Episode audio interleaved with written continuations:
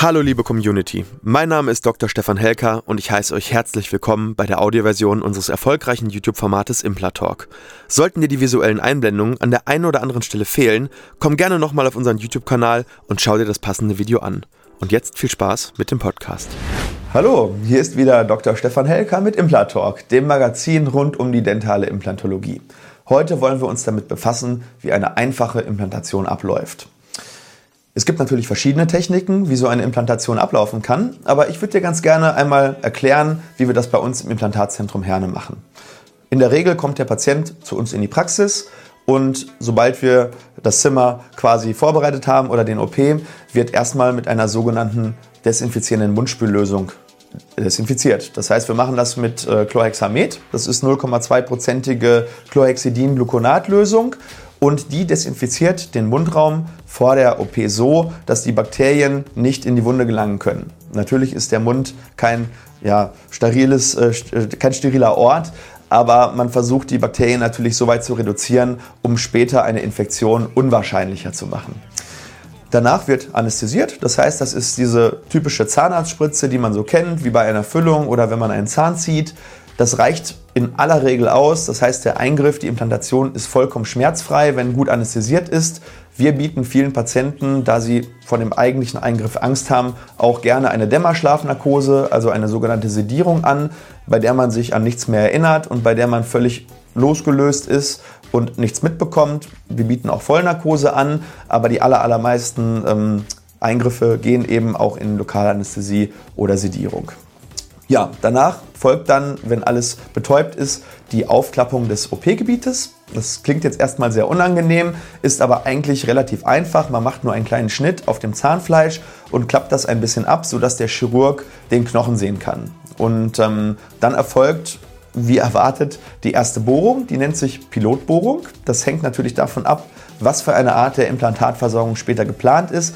Nehmen wir es jetzt einfach mal bei einer Einzelzahnlücke, würde man versuchen, die Mitte zu treffen, würde versuchen, gerade runter zu bohren, sodass die Achse stimmt und man später für die Prothetik eine sehr schöne Krone auf dem Implantat befestigen kann. Nach der Implantat-Pilotbohrung äh, erfolgt dann die jeweils weitere Aufbereitung des Implantatbettes. Das heißt, die Bohrer werden immer breiter, bis man dann ungefähr auf der Größe ist, wie das Implantat später sein soll.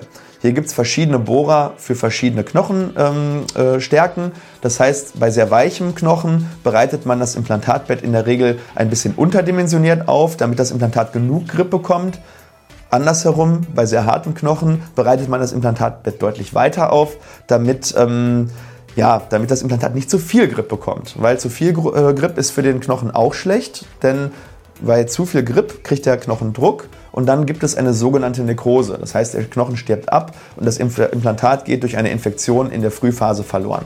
Das heißt, da muss der Implantologe aufpassen. Da gibt es sogenannte Drehmomentratschen. Da kann man genau schauen, hat man das Implantatbett richtig aufbereitet. Und wenn man in einem ganz bestimmten Bereich zwischen etwa 20 und 50 Newtonzentimeter liegt, dann ist das Ganze okay. Sollte man zum Beispiel noch zu hoch sein, kann man noch ein sogenanntes Gewinde schneiden. Das heißt, dieses Gewinde würde sozusagen äh, ähm, das, äh, den Knochen äh, vorschneiden und dadurch hätte das äh, Implantat weniger Grip. Ja, wenn dann das äh, äh, Implantatbett da ist, dann wird das Implantat inseriert. Das heißt, da es ja ein schraubenförmiges Gewindeimplantat ist, dreht sich das quasi immer weiter runter rein. Und man ähm, kann als Faustregel sagen, dass das Implantat ungefähr plan mit dem Knochen abschließen sollte. Dann erfolgt das Aufschrauben der sogenannten Deckschraube. Das heißt, das Implantat hat von innen ein sogenanntes Innengewinde. Man möchte ja später auf dem Implantat etwas festschrauben. Problem ist, wenn das Implantat im Knochen einhält, würde ansonsten das ganze Weichgewebe und der Knochen in das Implantat reinwachsen. Das heißt, die Deckschraube schützt das Implantat vor dem Einwuchern von, äh, von Gingiva, also von Zahnfleisch. Es gibt allerdings auch noch die offene Einheilung, das heißt, man kann auf das Implantat auch direkt einen sogenannten ähm, Heilpfosten schrauben. Der guckt dann im Prinzip in der ganzen Zeit während der Einheilphase, die ja einige Monate dauert, aus dem Zahnfleisch raus. Ist quasi wie so ein kleiner Zahn. Und äh, das nennt sich dann offene Einheilung.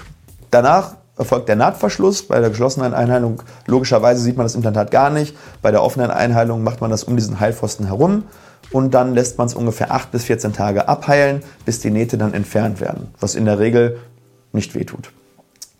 Ja, war das für dich interessant? Ähm, dann abonniere doch unseren Kanal, subscribe. Ich würde mich freuen, wenn du mir einen Kommentar da lässt, wenn du mit uns interagierst, stell Fragen. Hast du Wünsche für die nächsten Folgen? Was interessiert dich im Bereich der Implantologie? Würde mich freuen, dich in der nächsten Folge wieder begrüßen zu dürfen und sage auf Wiedersehen. Bis dann, euer Dr. Stefan Helker.